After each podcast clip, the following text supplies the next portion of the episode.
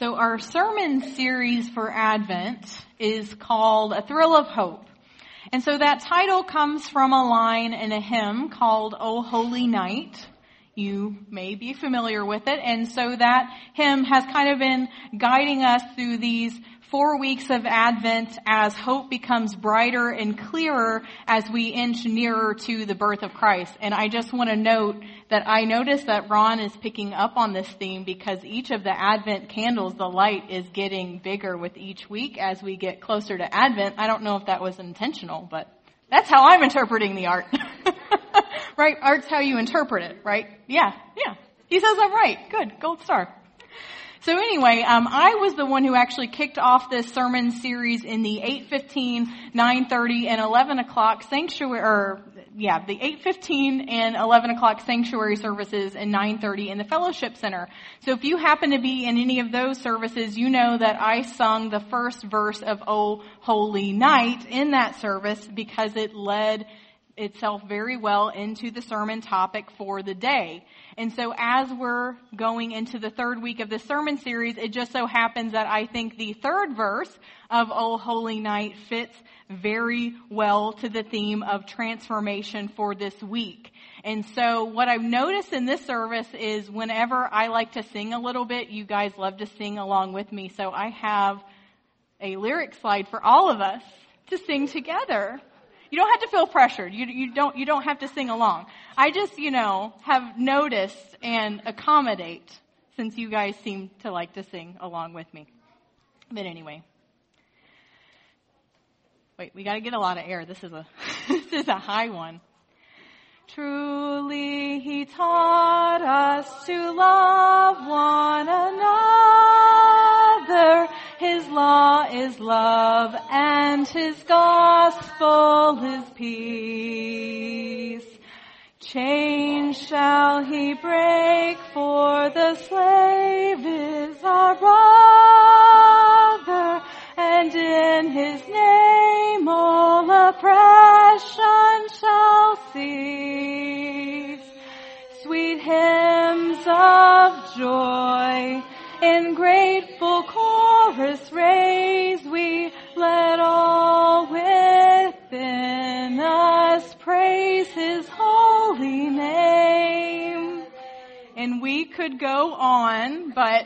number one, the next part is way up in the stratosphere and I'm an alto, not a soprano. And number two, we have the rest of the sermon to get through. But you guys did good. Thank you for singing along with me. It's fun. But did you know, I, it's legend at least, that this uh, third verse of O Holy Night is the reason why this hymn was even translated into English and brought to the Americas in the first place. So this hymn actually originates from France, but it was the American writer and abolitionist John Sullivan Dwight that was such a huge fan of fan of this verse in particular that in 1857 in his magazine he published the English translation of O Holy Night for the very first time. So the hymn then became a very huge hit and the rest, as they say, is history. But I love this third verse too, not just because of the roots of justice that it has, but because of the story of transformation. Reminding us that God taught us first and foremost to love one another. That the law of God is love and the gospel that we preach should be peace. And that God can break the chains that bind us. We are all siblings in Christ Jesus and that in God's name oppression shall cease. I mean, that third verse honestly can preach all on its own. Because when we hear that, that's a transformation that we all crave. In our own lives and in our world, we crave that transformation. We look at our lives and we say, I want some of that. We look at the hate and injustice in our world and we say, we want some of that in our world too. But how do we get there? We know it's not instant. We know it's not easy, but we know we can get there with God's help. We do see a glimmer of hope in our scripture passage for today, not a traditional one for Advent, but one that lends well to our theme of the day. 2 Corinthians chapter 5, starting in verse 16. So then, from this point on, we won't recognize people by human standards.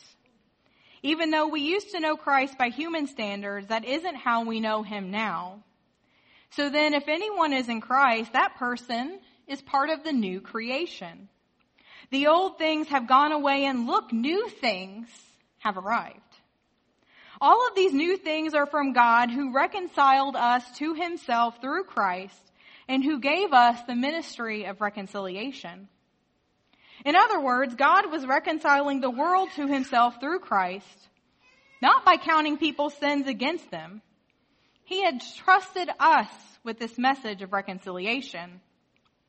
So we are ambassadors who represent Christ. God is negotiating you through us. We beg you as Christ's representatives, be reconciled to God. God caused the one who didn't know sin to be sin for our sake, so that through him we could become the righteousness of God. So this passage is a classical theological exposition for the apostle Paul. If you look through his writings, he likes to write a lot, a lot like this actually. But this one comes to us in a book called Second Corinthians, or at least that we call Second Corinthians. But what's interesting is that Second Corinthians is actually the fourth letter to this same church that Paul wrote. We only have two letters in our Bible. The other two were lost to history. But that goes to show you how much this church needed help. how much the church at Corinth quarreled with each other along the way. How much they were in need of this transformation to learn to get along with one another. So Paul in this passage is talking about the need for transformation on two levels, both made possible by Christ transformation on a personal level and transformation on a communal level. Christ came down at Christmas in a simple and a humble and an imperfect way. Not the way anyone would have expected, no grand entrance. To a humble, unwed young couple taking refuge among some farm animals. The first announcements were made to some shepherds, some of the most basic and working class folks of the day. Jesus was visited by the Magi, wise men from an outside culture with gifts of gold and frankincense and myrrh. It's not what we would expect of God. It subverts, it transforms everything we would expect to know of God. And then in the life and the ministry and the death and the resurrection of Christ, it changes everything even more. It transforms our lives. It transforms what it means to love. It lets us know that we are deeply valued and we are deeply loved by God. Christ came to bring us hope and joy and peace and love so that we might learn to live into those things, to that hope and that joy and that peace and that love in our own lives as well.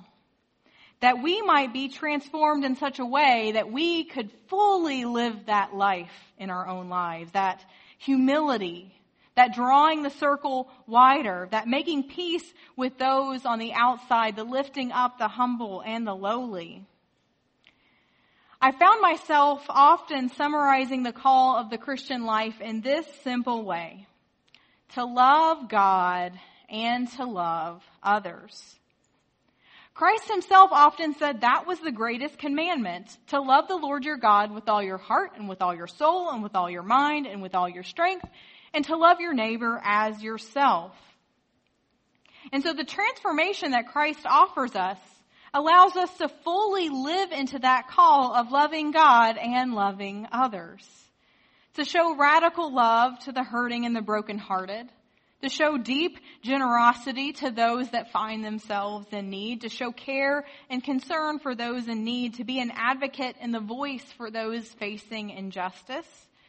And we as Christians hold on to the radical and the countercultural and defiant hope that somehow, some way, we can be a part of God's transformation of the world. We can be a part of that communal transformation by loving God and loving all. We can help bring God's communal reconciliation of the world that Paul is talking about in his scripture passage. In the passage, Paul is trying to remind the Corinthians that they must remember to follow that command to love God and to love others, to be reconciled to Christ, if they are going to be reconciled and stay healthy in their Christian community. That the act of loving neighbor, the act of being reconciled with those that we don't see eye to eye with, the act of bringing the downtrodden or the outsider into the fold of the Christian community, those are acts of reconciliation in Christ. They're tiny visions of what we call the kingdom of God, life as God intends happening here on earth. And that's a call that we answer. It's a life that we live into, not just during this Advent season, but during all seasons. We seek to bring that radical and that countercultural and that defiant hope and love and light into a world that desperately needs it. A thrill of hope for a weary world that needs rejoicing. And so in this Advent season, this upcoming Christmas season, it's a beautiful and wonderful opportunity to extend that love and that reconciliation and that transformation to others. Perhaps it means extending love and generosity and service to others. Maybe it means finding that way to volunteer or give this season. That way you can be a reflection of Christ's love. Maybe you do want to sponsor one of the children for Called to Serve farm workers. Maybe you want to serve as an usher or greeter for one of our Christmas services. Maybe an opportunity that we have today, you want to give blood for OneBlood, or look at the many other opportunities we have in your bulletin to find your way to take a small act that makes a huge difference. And this season also presents itself with a wonderful opportunity to invite someone to church. In fact, if you have the opportunity today, Sights and Sounds is actually a great way to invite someone onto our campus to see and experience the love and warmth of our church who might not be ready for a traditional worship experience just quite yet. If you know someone who might be hurting this season in need of some hope and light and comfort, you could invite them to our Blue Christmas service whether that's coming in person or whether that's sharing the video of our online service when it is available. And again, Christmas Eve or Family Christmas Live, those are wonderful opportunities to invite someone to worship who has not been to church in a while, maybe ever. People are a little bit more open and a lot more used to receiving an invitation to church around Christmas Eve. And maybe it just means finding our ways to continue to be a light in our community. Continuing to extend abounding love where there seems to be hate. Providing to, continuing to provide care to the hurt and the downtrodden. Radical generosity like I know this church has done time and time again to those in need seeking to provide that transformation of the world because of the transformation that we're so thankful Christ has first provided to us. Christ came down at Christmas to give us many wonderful gifts to transform our lives and transform our world love, joy, peace, and hope. And so may we take this season to defiantly hold on to these gifts Defiantly let them transform our lives and confidently use them to transform our world. Will you pray with me?